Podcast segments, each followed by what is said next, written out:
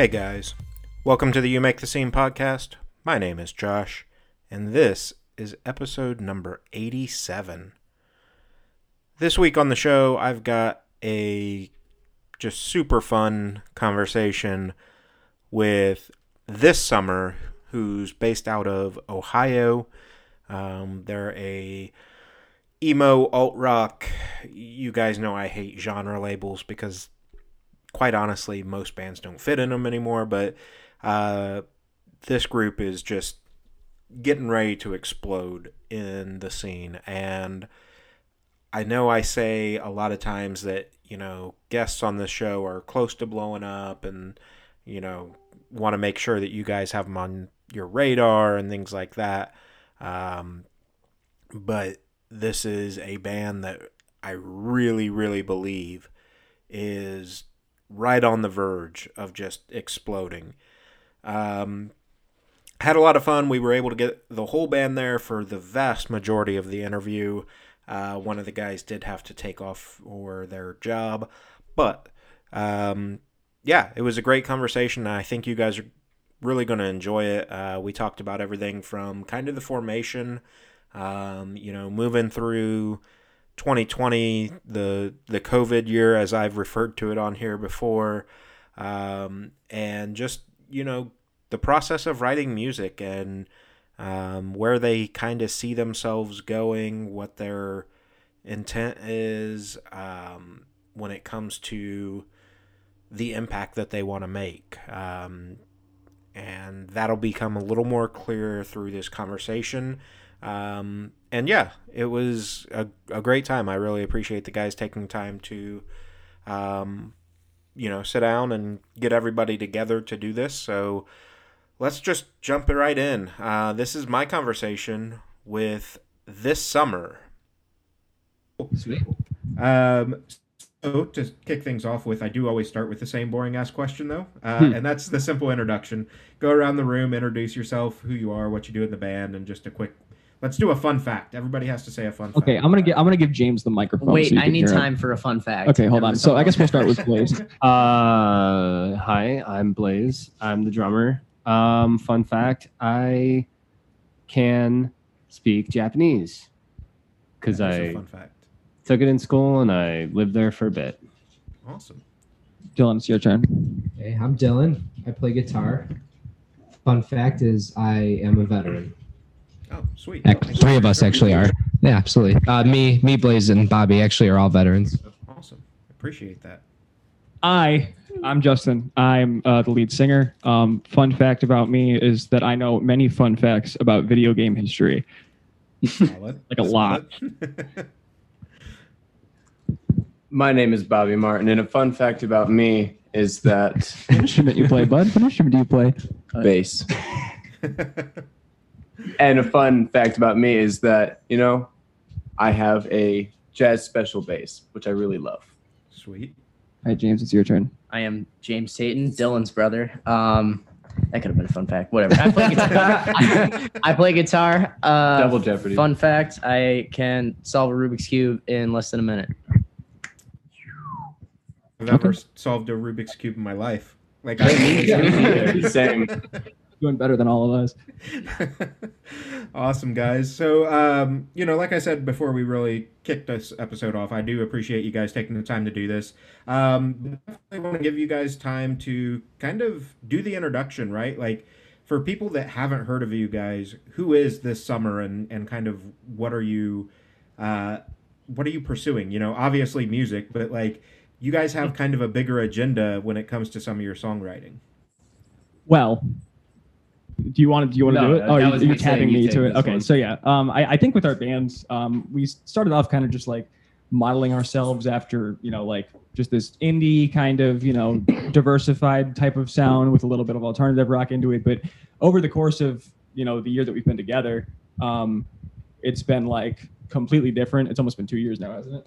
Yeah, actually. Yeah. No, I yeah. No. so. Yeah, yeah, yeah, yeah, yeah. Yeah, Yeah. creeping up on it. Yeah. So um, I think that in concept, you know, we kind of just did this to have fun at first, um, like you know every band does. But right um, we really started to like realize the potential of it. I think when we heard our first song mixed, and mastered for the first time. Um, and we were like, hey, like this might be able to we might be able to go somewhere with this. So as our sound has evolved, we've kind of just been pushing towards a darker, more nostalgic, melodic type of like uh, alternative emo and like um, post-hardcore sound. Um, and we've been just trying to push our band as much as we can with the time that we have together.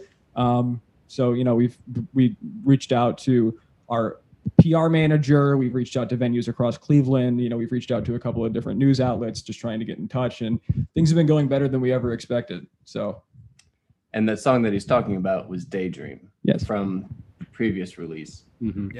Yeah. Awesome. Um, so let's talk a little bit about you know DIY, right? Because that's how everybody starts. But Yeah.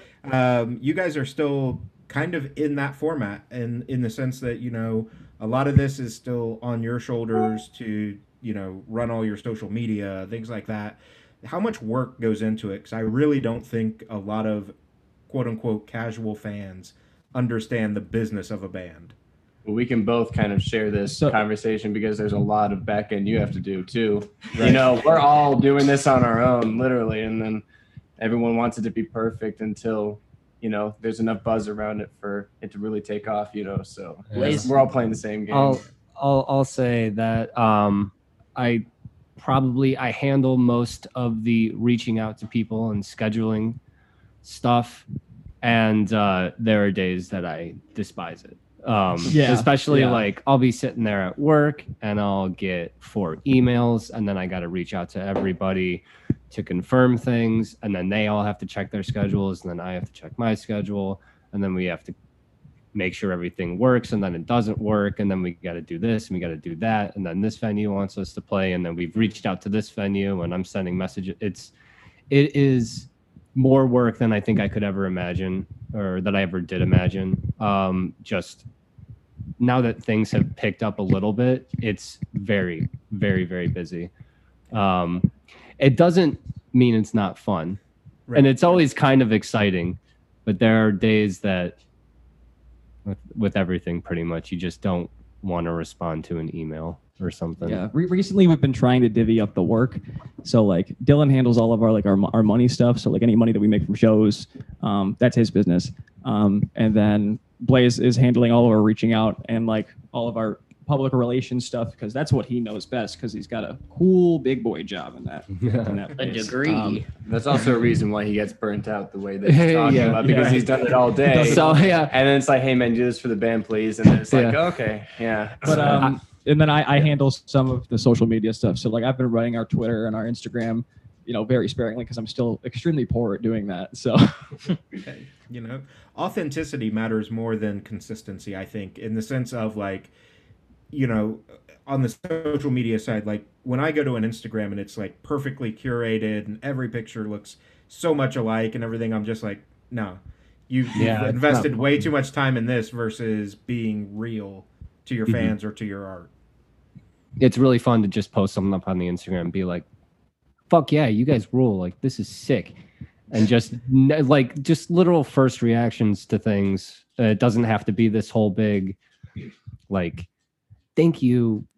Blah, blah. I, I don't even know. I don't know a good example of a The- the perfectly minute- curated Instagram because I can't do it. the you know? minute Right. that it sounds disingenuous is the minute yeah, that it stops being disingenuous fun. is a great word. Yeah. Yeah, for sure. And I, I, the example that I used not too long ago, and I think she's getting away from it, but like Kim Kardashian, right? Like your Yeah. mega stars, like they're they can't put anything up except for that polished face, and it's like okay, but what about stepping in dog shit at 3 a.m. this the dog out? Like that happens. Exactly. Yeah. Yeah, it's when people have somebody to run their Instagram for them that it. I mean, they just lose all connect. Like you lose every bit of connection with with your audience. there's Yeah, the for big there's only the most potential to share that part of your life through social media like that's never existed before you know just even myspace just seeing like celebrities saying things it was mind-blowing that you got something that they just said that wasn't filtered through tv first because until then that's all you had you know is pretty nuts Yeah. Yeah. Well, and, you know, you mentioned the the connection to the fans too. Like, there's been a lot of artists that I've talked to that are like, you know, I'll go to a, a local show, and they'll start recognizing people from Instagram or whatever, and it's like I know these people now. Whereas if someone's running it for you, you have no idea who that is, and then they're going to bring up some conversation like, "Hey, remember when I DM'd you about this?" And it's going to be real fucking awkward because you have no. yeah.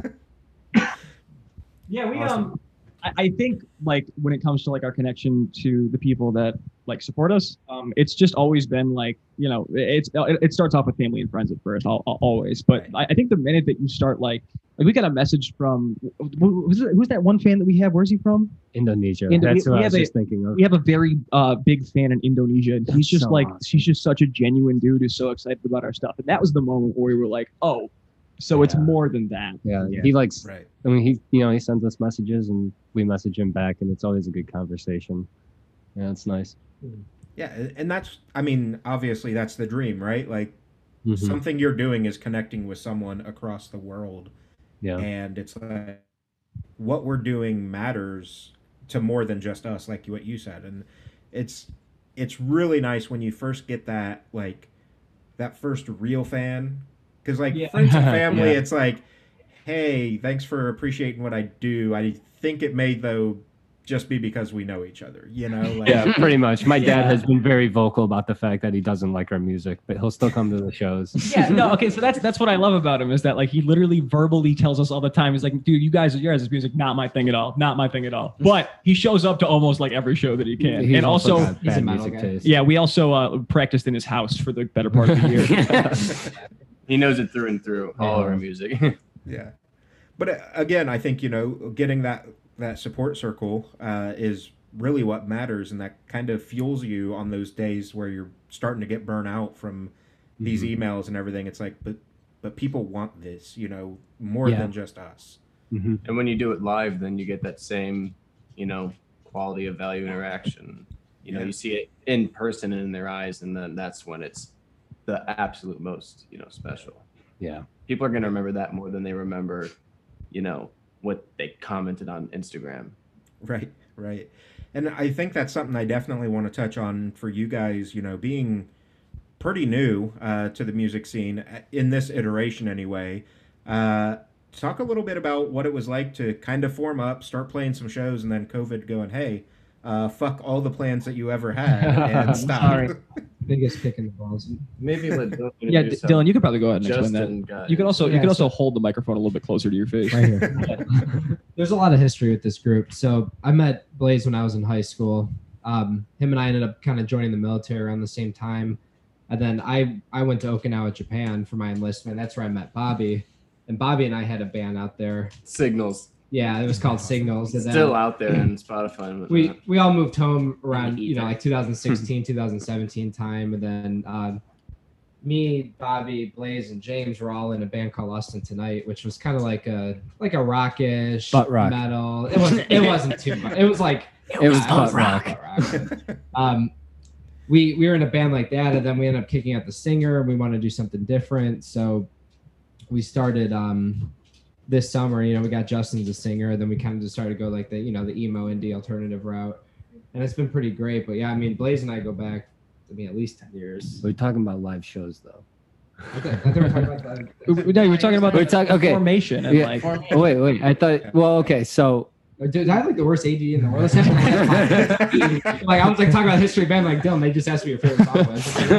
I'm pretty sure. well, no, that's kind of like what I guess it so- comes back so to the it. history is of us forming together. and something, you then, so here's the thing is we yeah so our singer for this last band that he talked about um stopped coming to practices really just seemed very dis disinterested in what we were doing it was at the same time we decided we wanted to switch up our sound to kind of go a more indie route and he just wasn't about it I um think we had Daydream written by then. yeah too, we, and we, had we had at practice daydream written stuff. and we we wanted to like with no vocals though. But yeah we wanted to take this like new route and uh, he just wasn't about it so he left and then um, we searched and searched and searched for like nine months maybe for somebody we found justin in a sub- early early february 2020 a subway. um, we practiced together for a month and then everything shut down. So Yeah. we didn't even get to play a single show. We didn't even have songs written. Uh, by the time everything shut down, we didn't see each other for about four months. Um, Uh, but the thing about the shutdown is when we were able to start seeing each other, came back probably harder than we ever would have. Like if we were just doing things normally, we wrote and recorded an entire EP uh, over uh, summer um, of 2020 and put it out in September. So that's probably yeah, About a year. prob- about a year now that that it's been out. Um, and uh, just tried to work on as much music as we could. So now that we can play shows, uh, we can have really long sets if we need them, and we have just a more defined sound than, uh, yeah, than we did before. I guess. I if guess we that's just were like playing yeah. shows while developing, Yeah, know, like, yeah. we had this period to like Uh-huh. develop with each other first Yeah, yeah. before we sort of Right. went out there. You know, It kind of gets you out of the uh, we have to be a cover band to start with, right? Like, Yeah, dude, that, Oh, That, that, God, that yeah. thought never There's- crossed our mind. There is I nothing more gratifying than like looking at a room full of people with instruments in their hand and saying, "So we don't have to play a cover this time. right? We have enough. Yeah. Put the set list together." hmm Yeah. yeah.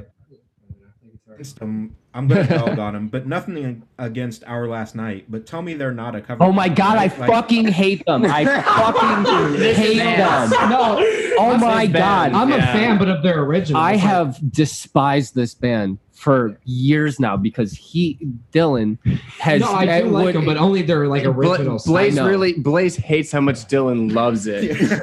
Well, Listen, no, they I- cover everything. the that fits dynamic. the so canon, at first so I get just it. didn't really like them because I didn't really like their style of music, and then he just he knew I didn't like it, and so he would send me this, these covers. He's like, hey, like to fuck with me. They're doing, they're doing like like- SpongeBob. Yeah, hey, look, like- they covered the Rugrats theme song, and they covered this, and it just Yeah, just to cemented off, the but- fucking hatred. No, I always thought their um their originals were good. Even the covers they did when they first started doing them, like Radioactive and stuff, were really good. But they just got too carried away, and they, they have to cover everything and anything, and it kind of takes away from them actually being good musicians. But Well, they're you know to, artists. to just say it bluntly, that's a very clear re- re- revenue stream. yeah, money. yeah, yeah, it's all about money. her- It's all about money. That's you know yeah. yeah, and That's how they made it big anyway. So yeah, They're living their best life, but I just I'm not gonna throw them on on the radio on on, Right. on the aux cord or something. not not intentionally listening to them anyway.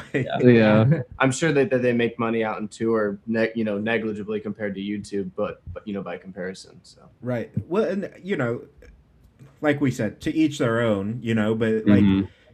when I first heard about them, it was through one of their covers, and then when I started looking for more songs, I'm like, all they do is make covers. I like, Yeah. Are they a real band or are they just a cover band? Like, what's happening right, here? right, right. Yeah, yeah, they they steer too far into it. and, and- but Yeah. credit to them for being able to self-produce or engineer at least most of their stuff. You know, so like they can just they can just they know what they're doing in the studio. You know, yeah. They get together on a Thursday and record the SpongeBob theme song, and that's all the work they have to do for the week. Yeah. four and a half hours done. Uh huh. Yeah. But you know, like you said, they're making money, and more power to them. Uh, Right. Absolutely. But I, I I think the the big point to that is, you know, so often as a band, like you, to your point earlier, as you develop that sound, you're like, shit, we have to play stuff other people know because we don't have enough to fill the gap.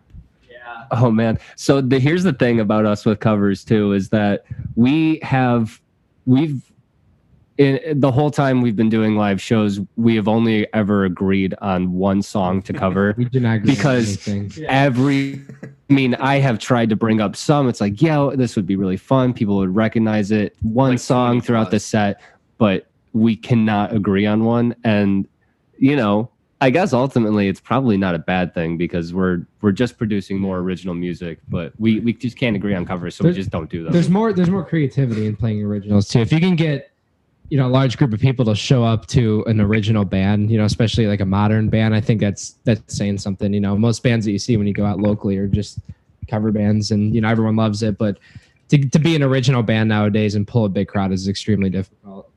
And um, we're getting uh, as we grow bigger, we're getting better and better at doing that. So it feels pretty good.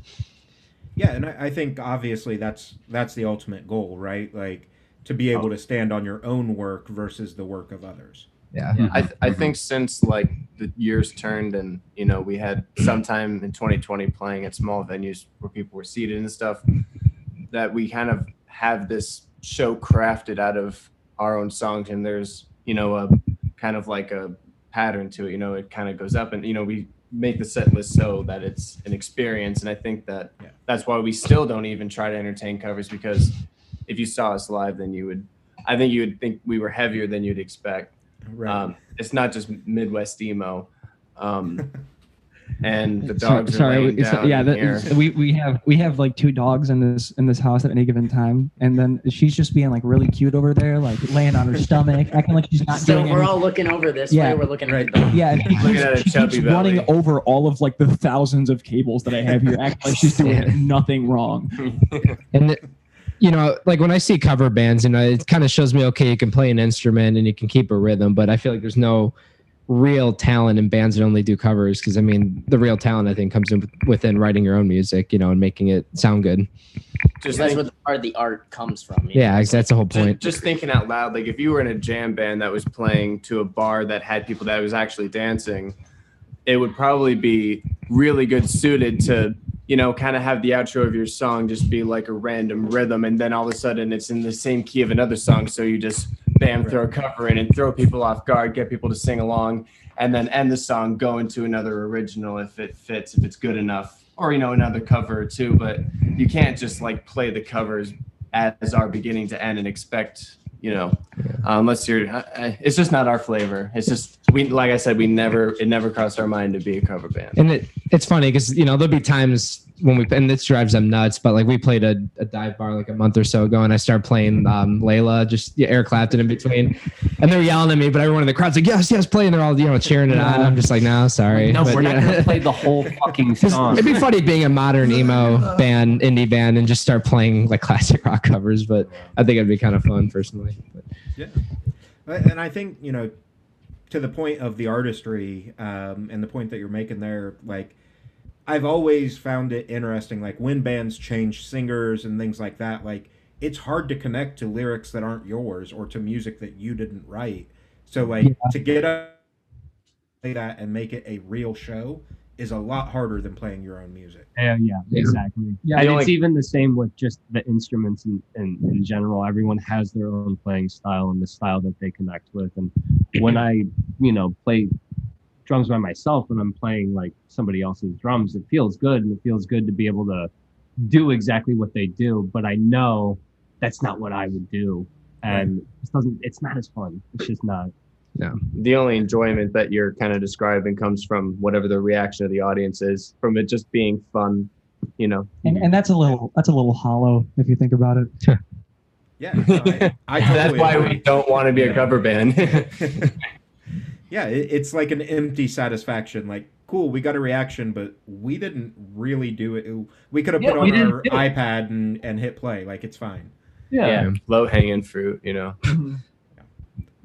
Awesome. Let's talk a little bit about, um, you know, you guys have, like you said, kind of been building up the catalog and stuff. Uh, but you just recently released The Rabbit Hole, um, which is a pretty powerful song, um, talking about some PTSD stuff, some substance abuse issues, things like that. Um, for people that either haven't listened to it yet or, you know, are just checking you guys out, talk a little bit about A, the, the content of the song, but B, the kind of the therapy that songwriting and song crafting gives you. You have no idea how thankful I am that you finally asked this question because I've been wanting to talk about this for forever. So um, I, the rabbit hole goes back a little bit um, when Dylan just like came up with a riff one day, and with a lot of our songs, it's just kind of like something that we all butt heads together, and then it started like just forming as it was. Obviously, we didn't have lyrics curated at the time, but when I was writing um, the content by myself, um, it's I, I, just to go, I'm not going to go into too many details, but um, I, I had recently lost a loved one to substance abuse. Um, and that um, I, think I, made a a post on Instagram about it, pretty much saying that you know it, it's it's all about the the the grieving, the anger, the frustration, and the, like the hopelessness of feeling that like you could have done something, or you know you could have changed the way of the future, or anything like that. Um, I'd say for anybody going like into it blind, um, it's really just about watching somebody deteriorate slowly.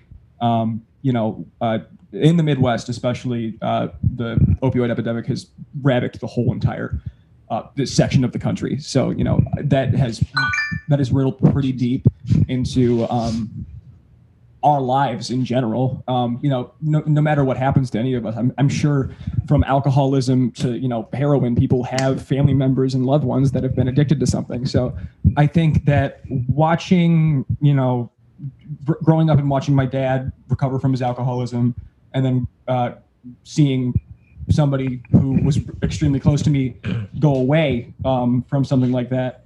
Um, the feeling of not being able to say one last thing to them or you know just make it rational in some way that like they're forgiven and that it's okay um, that there's nothing like that feeling it is so like it, it's like a hunger that you can't ever satisfy Yeah, Yeah. Yeah. so um, and we don't have to get super deep in it, but I lost my brother to suicide a few years back, um, with addiction and whatnot. So like, for anyone that hasn't experienced like that traumatic loss like that, like all loss is traumatic to some extent, but you know when it's sudden and uh, relatively unexpected, it it does. It leaves that hole in you that you're just like what if? you know and you start questioning all these things. And i think that's where music is such a beautiful thing because it allows you an outlet to start filling that hole and to be able to to justify your own thoughts and words and put it out there for others that maybe helps them heal through their situation as well. Yeah and that's that's all we ever hope for is that hopefully that you know somehow some way somebody could listen to one of our songs and maybe find a little bit of comfort in the fact that somebody else feels the way that they do. The art Um, has an impact, you know. yeah absolutely. We try not to like directly i don't know kind of like ominously speak to our audience a- a lot but um when we do go out on stage i do make it a sentiment to just come on like before um one of our songs comes on. Like it's so kind of productive. Um that's a song about uh, a, a lot of different things uh, when it comes to loss and mental health uh, but I always make it a point to just tell everybody, like, hey, you know, um, if you have somebody that you're worried about, something, somebody that you haven't talked to in a long time, maybe, and you don't know how to clear it up and you don't know how to address it, just like tell them that you hope that they're doing well, and that can be enough to change somebody's life for the rest of the time that they're here. You know, that's I've I've gotten.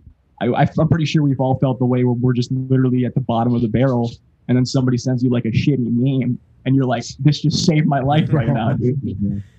yeah there's there, there's something that he's speaking to where yeah once everything's said and done and you just now have to move on then what's left is not being able to do much of anything and i think the lyric repeating at the end of the song over and over and it kind of ending so abruptly but echoing on kind of speaks to however best as artists we can translate Ruminate. the synchronicity of what they both felt writing it you know to something that you can understand too and you can hopefully if we do the job right you can't help but feel Yeah. Yeah. And I think again the beautiful thing about music is even if someone's not been through the exact same situation like it can apply to to anyone's life really. It's about the connection you make with it and as long as it makes you feel something that's all that matters. I think just by fact of this conversation happening you know it's reached this the exact same reason we wrote it is the same reason why you write you know bring up that question so it's just it's, i think it does hit the nerve we want it to you know Yeah. Absolutely. Um, so let's talk a little bit about kind of the progression of, of 2021. You guys have been able to write a lot of music.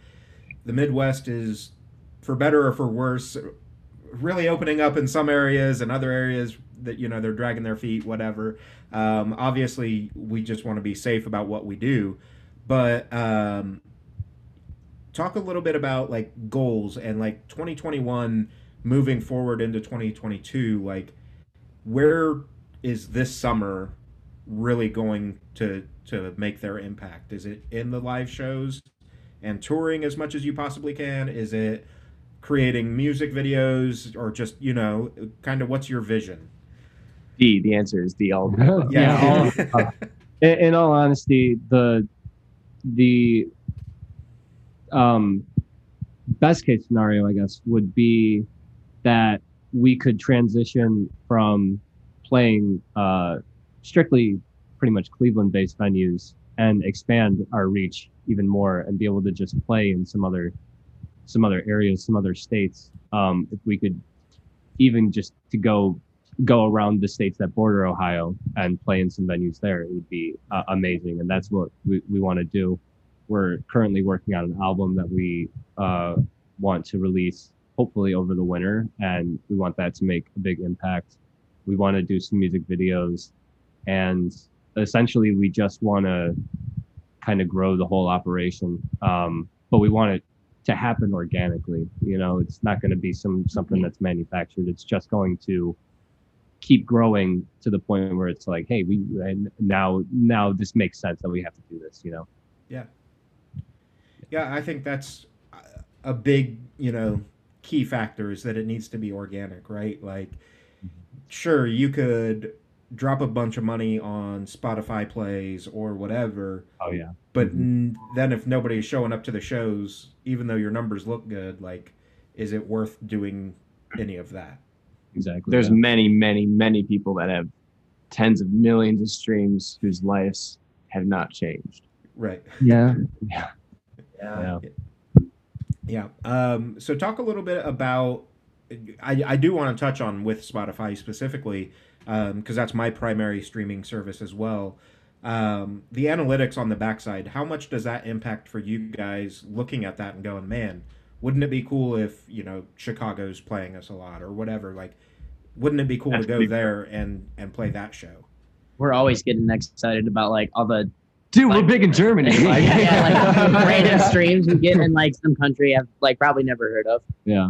Um, but yeah, Uh, Spotify Germany- analytics are everything to me right now, which maybe no, is I- maybe I- is a I little sad. get you started because I think we and you do the same thing is that we wake up and we wait until 11 in the morning yeah, when the analytics refresh. Mm-hmm. Like, oh, dude, we gotta see how many streams we got. Like, um, Yeah. and then like, and then we like, we literally like obsess over it, but like, it doesn't like get to us like, oh, if we don't hit like 52 streams for the day, we're gonna, we're gonna like not succeed. Right. yeah. band practice is canceled. Yeah, we're band gonna practice canceled. No, we're not doing that. But like me and Blaze do have a sick twisted obsession with like just checking the Well, Spotify analytics every day. Oh my I'll throw myself in that camp too. Yeah, I'll check it every day. yeah it's um it's always really good to see and it is nice to be able to look and see if there are specific areas where it's like oh, why are why are we big here we're big here that's kind of cool or we have a decent amount of listeners um and it it really just it's it, it, impacts everything because at that point it's like we got to get these people to know that we have like an instagram where we'll where we'll you know talk about like, hey, maybe we, what if we played a show here? Would you guys come or something like that? You know, and um, yeah, just kind of impacting like maybe looking at the areas where we can thrive the most. Um, at, like for this new song, there are a lot of streams in Europe. So Bobby just sent a, a picture and he's like, yeah, European tour. And honestly, we totally do it. Yeah. There's Yeah. a lot of um there's a lot of reaction from our show playing too. So, you know, there'll be uh every song kind of has a little bit of a spike the next After day. show. Well, or Mhm. it's two days after, say we'll get the so yeah, we, we get the information eleven AM the next day. Yeah. And um when we put out videos or when we're uh you know producing content for the PR to publish or to uh, place us into Spotify playlists and things like that, which we were on an all new rock playlist for a while, which was um, very, very cool. Um, it just, uh, it's all worth the work, you know, like it's all got a, it's all feeding to the same machine, you know? Yeah. Yeah, it's it's one of those like you don't want to chase the numbers because then, you know, what if you don't make them, you know, start getting in your head, but at the same time when the numbers show up, it's like something we're doing is right. Sometimes they've been going in and clearing out people that just had bought g- g- accounts going and streaming fake playlists, you know. So, Yeah. um, you know, you really got to do it with people who are really reputably pitching you to. I, I will say that I, though I, I now that we are now that we have been placed on a Spotify playlist, I would really like to see that again because I obsessively write the pitches. I mean, I spent so long writing that pitch just for the rabbit hole, and it can only be like 500 characters, you know. And I just it's if I I I, I yeah, I really really really really care about that too much, like way too much now. Um, but that was nice. Yeah. Yeah, and I think I'm not 100 percent sure on this. I think the all new rock one is um, isn't that specifically curated by uh, Ali Hagendorf over at Spotify? May We didn't very well be. We I didn't have even no look idea. at that. That's a, you, that's a great point that you just brought up. We didn't even think to look at who curates the playlist. Can you give us more information about it? Enlighten us a bit. What do you I. I I do think it's she? uh, Ali Hagendorf. Um, I'm not 100 percent sure, but she works over at Spotify now. Um, she, man, I've known about her for. I've been doing this for like 18 years now, 17 years, something like that. Uh, she used to just be a standard PR type person at. Uh, I'm gonna forget what label, um, and then she moved on and and has just grown and grown. But yeah, she does a lot of the. I think she does the today's top hits and you know like the pop rock one, New Music Friday. But I think she runs pretty much all the like all new rock, all new metal, whatever. I think it's her slash her team that does that. That's really cool. Yeah. I never, you never really think. I mean, I never really thought when I was writing of the pitch that it it it uh would just went to a specific person. You think like the faceless corporation? I, I Spotify. literally just think, yeah, I'm just I'm writing to Spotify. Well, but that's uh PO that's Box, Spotify. good information to know, I guess. Yeah. No, she's um. I'm gonna look her up on Instagram real quick because I While can't you, well.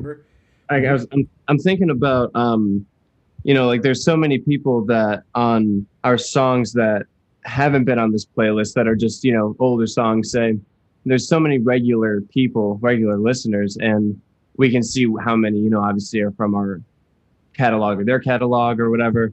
And it's really rewarding when we've reached out to however many people we have, whether through live concerts or online, and that many have stuck around. And if this person is who you're saying they are, then it's kind of nice that people who hear a lot of very good music think that we're good enough. And I think that our music really just kind of needs that edge of exposure because there's some people that continually like us. So we got to kind of have a lot of faith in that. And we do have fans, you know. Yeah. So um, Ali is the current head of rock at Spotify. So it is very. oh my god! That's Thanks. such a- Shout out to Ali. That's such Shout a dope title to have. Down the head of rock. Rock. I control rock and roll from e- for everybody. Yeah, pretty much. Literally. Wow. Yeah. Thanks. Shout out. um yeah so like mm, even if you took that one out like you know writing those pitches to to anyone radio stations or whoever it's like please please play our song we don't want to beg you but at the same time like Oh, it I'm would be begging. really cool Yeah, yeah, I bet. I mean, I Thanks. had no problem. I mean, it's literally that's what you have to do. It's just like you have to just appeal to them as much as possible with the music. Uh, obviously, I'm not Right. saying like, "Hey, I'm Blaze, and you got to play me because Yeah. I need this so bad." Blah blah. blah. But like at the same time, it's like, "Hey, I need we this so could bad. really benefit from this, and you're the only person that can your do it." And I'm we so think that this song is yeah, we think that this song is good enough, so we really hope that you do as well. yeah Yeah. yeah and i i mean i think that is with anything in life right like hey this would be a really cool break for me whatever like when i was up and coming in the uh, concert photography side of my stuff like i definitely did that to some of the pr teams that i had already worked with where i'm like hey guys you know how i did that interview for you like two weeks ago if you could get me on the photo pit team for this like Yeah. Yeah. that'd be really sick uh, And you know, talking about the pitches really speaks to the power of uh, of writing that's needed in the music industry, which many people not m- may not know. Um, I got I, I, I got kind of lucky because I right as things started to get a little bit more serious, I got a job writing content, so it's like my job, which Yeah. has improved my writing two million percent. yeah. yeah, like so much. But so much stuff would not be possible without perfectly crafting a very appealing email that can that can speak about the song and also be not very self-serving or something like that. So mm-hmm. If anyone is trying to do music industry stuff, look up writing techniques. Know even. your own Just- language. Yeah. Uh, yeah. yeah.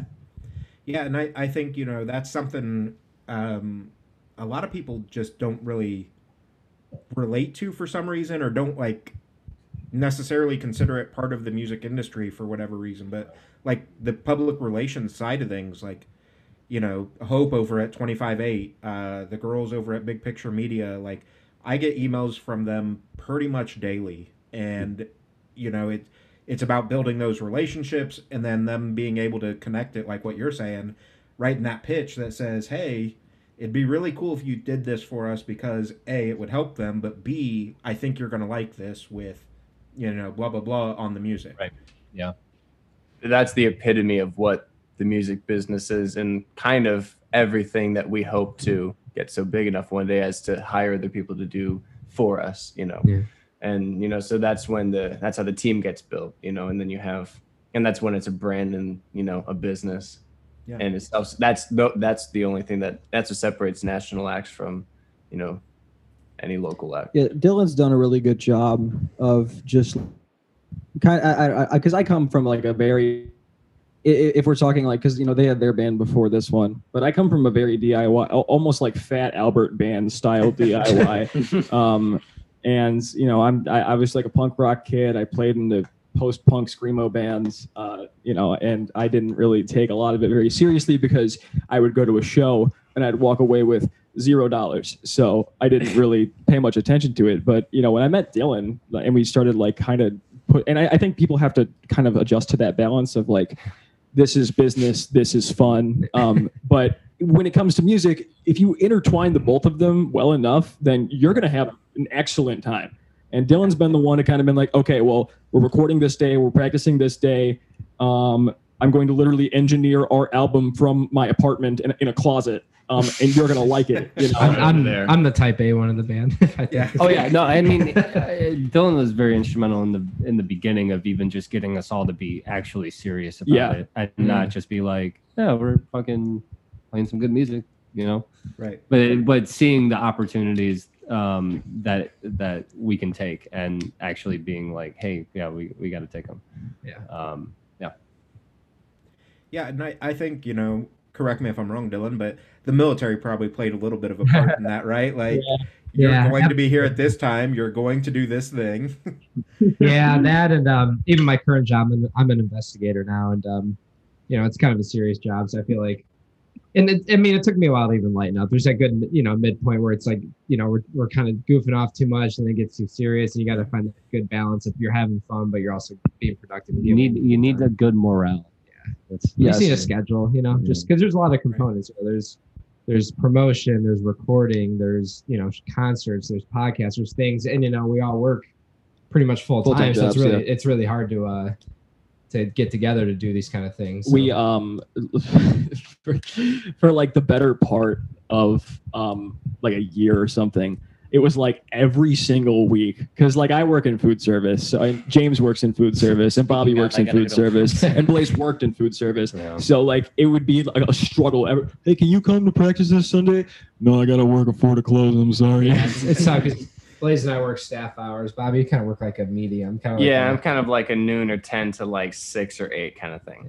a, James works like. eight I work at hours. I mean, Chipotle, so I'm a slave to the corporate machine. literally like i never i never see him outside of practice I don't. I've never seen him outside of Chipotle. He's just. In, Speaking of, I he's should probably lives at go. I, I, I never see He him unless it's the hour before I go to bed. Okay.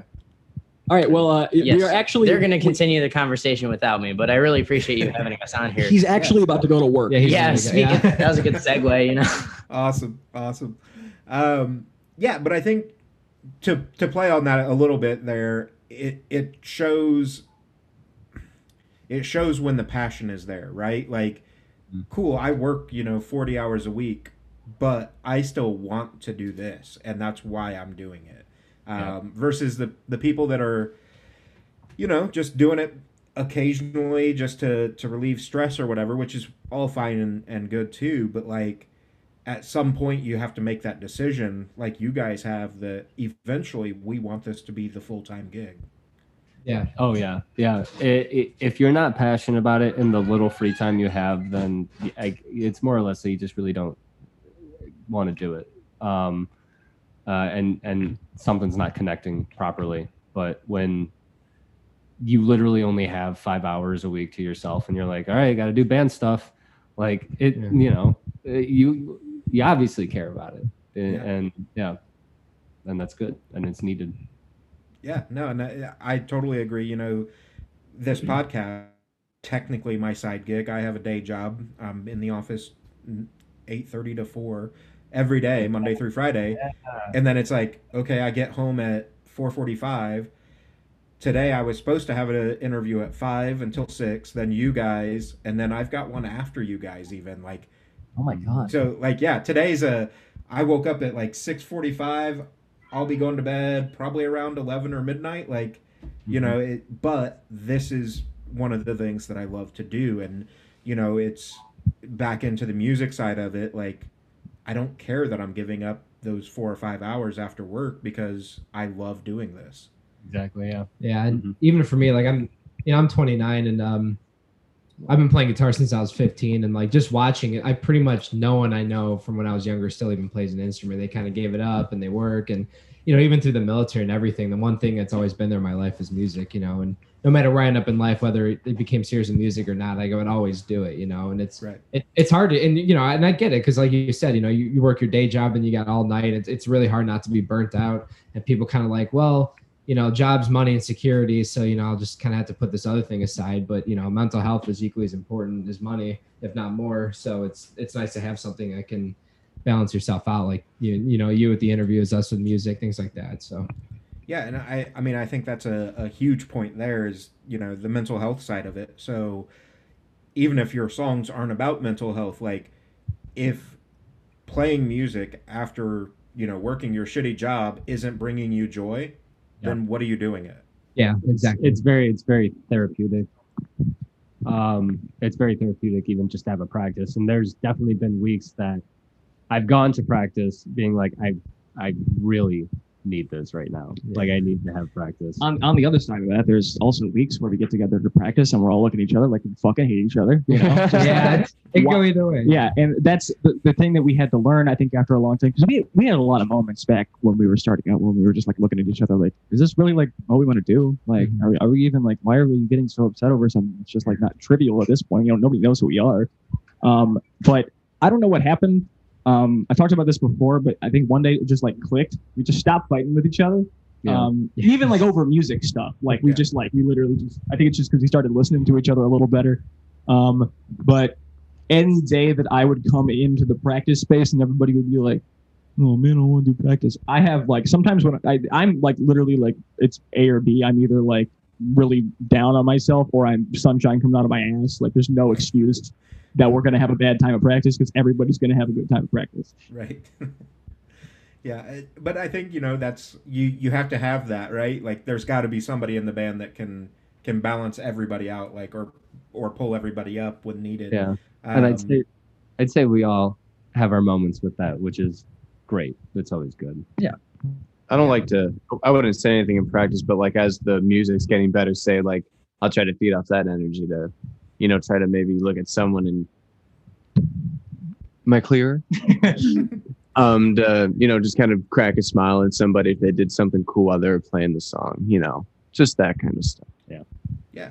And I, I think a lot of it goes into like the the familyness of uh, being in a band, right? Like you guys are are friends, but you're really brothers, you know, like when you find the right people to play music with and you're all invested and authentic about it, like it just makes life better because now cool, I get to hang out with my friends or my bros and do what we love. And why would I not want to do that?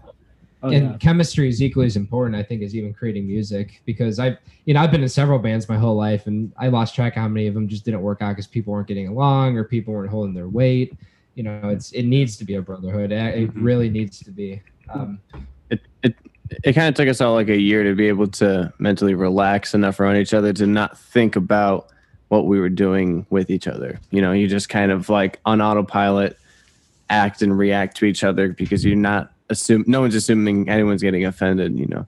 Yeah, I think um when it comes to like the the brotherhood part of like our band, um interesting little tidbit about all of us is that we all lived in the same apartment building for about a year. Um, out in Cleveland, and um, not only did, was it a horrible idea, um, but um, while I was in like so I, I I worked in uh I, I used to live in like a town like in one county and then I moved over to Cuyahoga County where like Shaker and Cleveland are. Um, while I was there, I didn't really have any friends except for them. So like I would just go downstairs in the morning. I'd be like, "Hey, you, boys, you want to Can play Smash Bros?" yeah. Yeah. Um, but you know, after a while, we were like, "Hey, I don't think we have any privacy together." You know, like we just see people coming and going, and we're like, "Oh, I wonder what they're doing." Yeah. Um, but after a while, lived we on were, the bottom floor. Everyone could see into my apartment at all. literally. it was awful. Yeah, no. I, Couldn't do anything by alone. Yeah, no, I, I totally understand that. I used to live in Indianapolis and I was on the bottom floor for a while and I was like, this is fucking weird. Like, It's terrible. please move me to the second floor up. Like, I don't, people just walking down the sidewalk looking in my fucking apartment. Like, no, I don't like that. It's only natural that as you're walking past the window, you start to look in it, Right. and then you realize that somebody just got out of the shower, and I I'm walking around butt naked and Yeah. don't look in my apartment. But and then and then it's like, do I feel bad because I'm walking around butt naked, or should they feel bad because they're looking in? It's it's my But apartment. funny enough, Justin once caught me in that word for word situation through the blinds. Yeah. each other naked. And uh, it was after uh, it was after quite a night, and by the time everybody was done, um, two hours after that, at like 4 a.m., then uh, yeah, he he was just like Chilling just, on the roof. yeah, see just seeing, seeing some stars, I'm and talking- then I'm and then talking, just like- seeing Bobby. I'm sitting outside with my girlfriend, and we're just like looking at the sky, like you know, it was like a really sentimental moment in our lives. Uh, and it was, it's also like a Building It's it a up. pretty quintessential part of our relationship. Like we look back on that, but we can't look back on that without seeing Bobby's ass cheeks Mm. every time. illuminated in the dark the dark apartment. yeah. Just one light had to be on. Hey, you know, but but again, like, is it your fault that they saw it because you're walking around in your apartment, or It was not their his fault for whatsoever. in? I have I ha- I full exhibitionist, I guess. at. Awesome, guys. Um, that's pretty much everything I've got for you. So let's talk a little bit as we kind of transition out of this. Um, we touched on it a little bit. Obviously, you want to do everything uh, as 2021 ends and 2022 begins, and you know, All hopefully getting out on the road and things like that. Uh, what can fans realistically expect from you guys? Obviously, I would assume some new music, uh, anything that you can talk about that you're not going to get in trouble for. Go for it. who's gonna Who's gonna tell us we're in trouble? Blaze is gonna come. He's gonna be like, I know you. I know you told him about the song. I know you told him about the new single. Yeah. Um, so we have um, our new song comes out October eighth. Um, it's gonna be called Face Tat. Um, it's gonna be the third single off of our full length album. Um, we're really excited about this one because this is like the highest energy song that we've released in a long time. Um, and Dare I say, the best song we've ever released is our upcoming one. it's yeah, it's it's it's it's, it's I. Um, but when um when we're talking about like what we're going to be doing in the future, um, our album's going to come out in the winter. Um, we're also going to be launching a music video with a new single when it comes out um, that we're going to be filming ourselves. Um, and we're hopefully just going to try to keep playing shows while we can keep playing shows and go around Cleveland. Hopefully, maybe we can tour around the Midwest sometime soon. Um, any band that's willing to pick us up and just take us on the road, we, we're, we're down anytime. Um, so yeah, I mean, in the next upcoming, like I'd say for the past six months, you're gonna expect like a new song, a new music video, and then hopefully a record at some point in there. Yeah, I'm gonna keep spamming Run for Cover Records in our uh, Facebook story or our, our Instagram stories. Be like, hey, just notice us, just look at us, Yeah, just, just- ga- give Just a take give a a look. yeah. What what's the worst that can happen, right? Like Yeah, uh, again, something that a lot of people don't realize, I don't think, if they're not in the music industry, the music industry is a world of fucking rejection. Like, Oh my oh, god, God, yeah. yeah. One in a million. just my just God. just find all the Spotify rejection playlists. submitting to fucking playlists. Oh uh, my God. too heavy, too soft, too heavy, too soft. Yeah, too heavy, too soft, too hard. I don't know what. Don't is, like but the don't production. it. oh, just a little bit too much screaming. Ah, I don't know. I didn't connect with the lyrics. My like I I'm not brave enough to take a chance on this. Yeah, my favorite thing, my favorite game to play is that I'll get an email in the band's email from Submit Hub saying your song was declined for sharing by X, and then two seconds later, Dylan says, "Man, these fucking playlist curators are so pretentious, dude." They are because like it's either too heavy or it's you know not heavy enough or it's too light. Or it's like well I didn't like the way the the you know guitar sounded in this one split second moment. I'm like, what are they even talking What do you about? mean? Yeah, they should have more than one person. We don't want your playlist anyway. no, you're right. It's it's a you know one in a hundred thousand, five hundred thousand chance. You know. Yeah, and, and you know it goes back to the whole like, it, you have to just keep getting up, right? Like Pretty much. fall Yeah. down seven times, stand up eight, that type of situation. But like, legitimately, eventually you're gonna knock on a door and somebody's gonna be like, "I fucking love this. Let's go." Yeah, Mhm. Yeah. that's what we're waiting for. That's that's what we're hoping for. And I mean, we've luckily even been able to experience it a little bit because we released a single um, uh, about two months ago now, I would say, called Liminal Space. And you know, I pitched that to Spotify and I pitched it to a lot of people on Submit Hub, and it got declined by like almost everyone. and then we did Rabbit Hole, and Rabbit Hole got picked up by Spotify, and it got on a fuck ton more playlists than uh than than Liminal Space. But did. still got denied by many, and It's that's what got that's what I was saying before. And so Like now, Can't win yeah. them if you li- if you listen to it, you'll kind of pick up on it too. There's some people might say it's too heavy for other kinds of, you know, music that's like some parts of the song. and Some parts of the song are softer, so they'll say, "Well, that's too heavy for the playlist." And so it's it like, sorry, to- yeah, we just need to keep doing it, and then hopefully one day we release that one song or that album that everyone's like, "Oh, it's really good." Sure, yeah, aren't aren't dynamics a good Uh, thing? in a and it would be Yeah. yeah. It So- takes it just takes that one special someone here and it, you know Yeah. working for whoever and just work I mean that's how you know a lot of artists make it. Yeah, You know, just Yeah, I- word. And I, I think you know we're gonna name drop her again, but Ali Hagendorf, for example, you know, like if you get on her radar enough, like, and she is constantly putting you out there, you Mhm. know, record labels are paying attention to what she's putting on playlists. So Yeah. Absolutely. yeah. eventually, somebody's gonna be like, you know what, she's really hot on these guys. Let's take it out. You know, let's figure it. out. Exactly. Oh yeah. Never know who's listening. Yeah, for sure. Uh, so yeah, that's everything I've got for you guys. I, I do appreciate your time. Um, give kind of the the standard outro, right? Like, obviously we'll link all your social medias and everything, but where can people find you and what can they expect from you on on wherever? So you can find us on Spotify and Apple Music. We're on Tidal. I think we're on Deezer. Deezer. I don't know if anybody uses Deezer anymore. Or on Um, Merch store of Deezer. we have a new song coming out in October. Uh, we're playing uh, a show the 16th of September at a local place near us. We also have like four shows in October to play, which is going to be really fun. We have a um, rescheduled show for November. Oh, something November 7th for Red Jumpsuit Apparatus, uh, which is going to be awesome. That'll be Um, sick. Yeah. at the Foundry in Lakewood. And uh, other than that, yeah, we got a new, we got uh, the music video. We'll drop with the song when it comes out, and then by the end of this year, hopefully, we'll have our album out. Yeah, we're on Yeah. TikTok Sounds as well. So if you want to make a really sad TikTok, just Go ahead. Search the Summer would love it. Ohio. Oh, also, we have um, a whole entire merch store available, which is available Yeah. if you if you link to us in this uh, place. We just have a link tree, literally with everything. So um, we have a merch store available. We just launched two new designs, so um, that's really like how you support us directly. So yeah, we're really excited about that too. Yeah.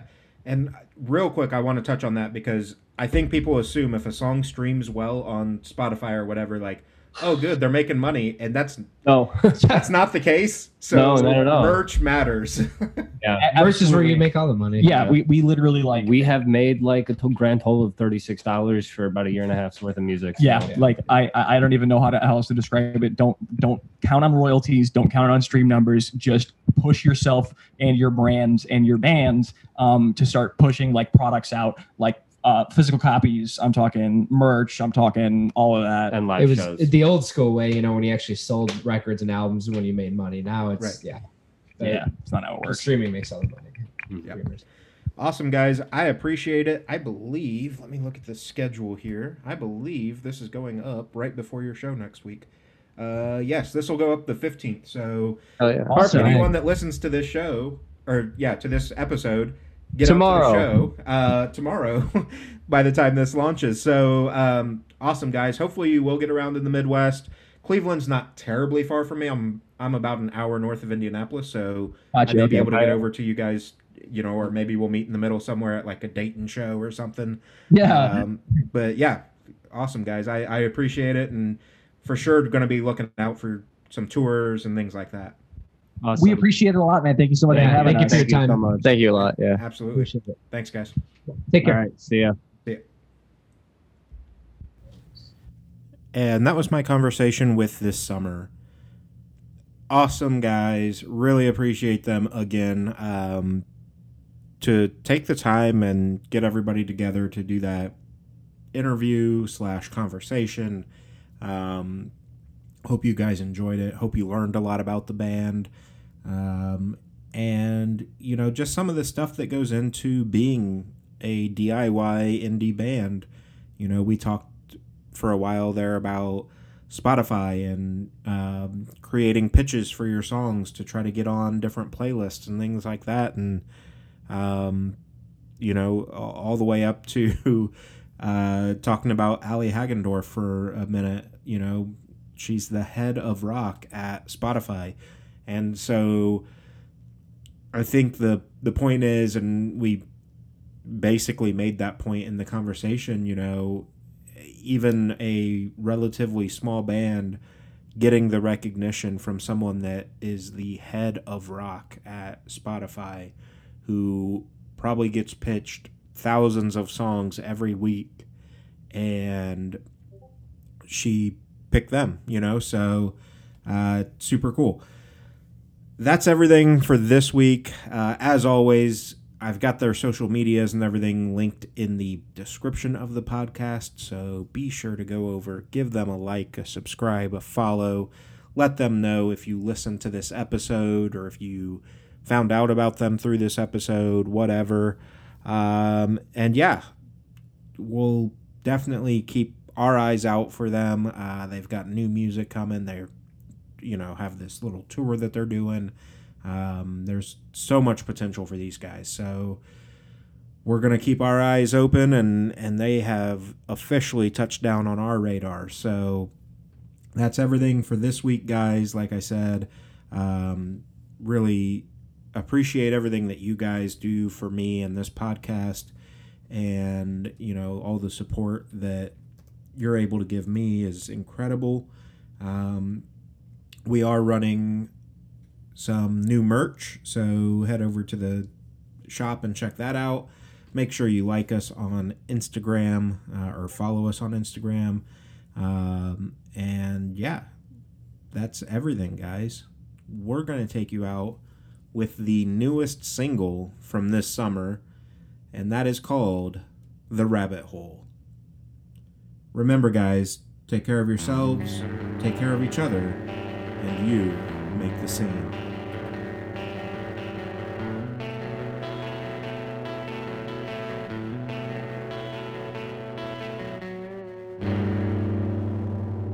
Shallow hole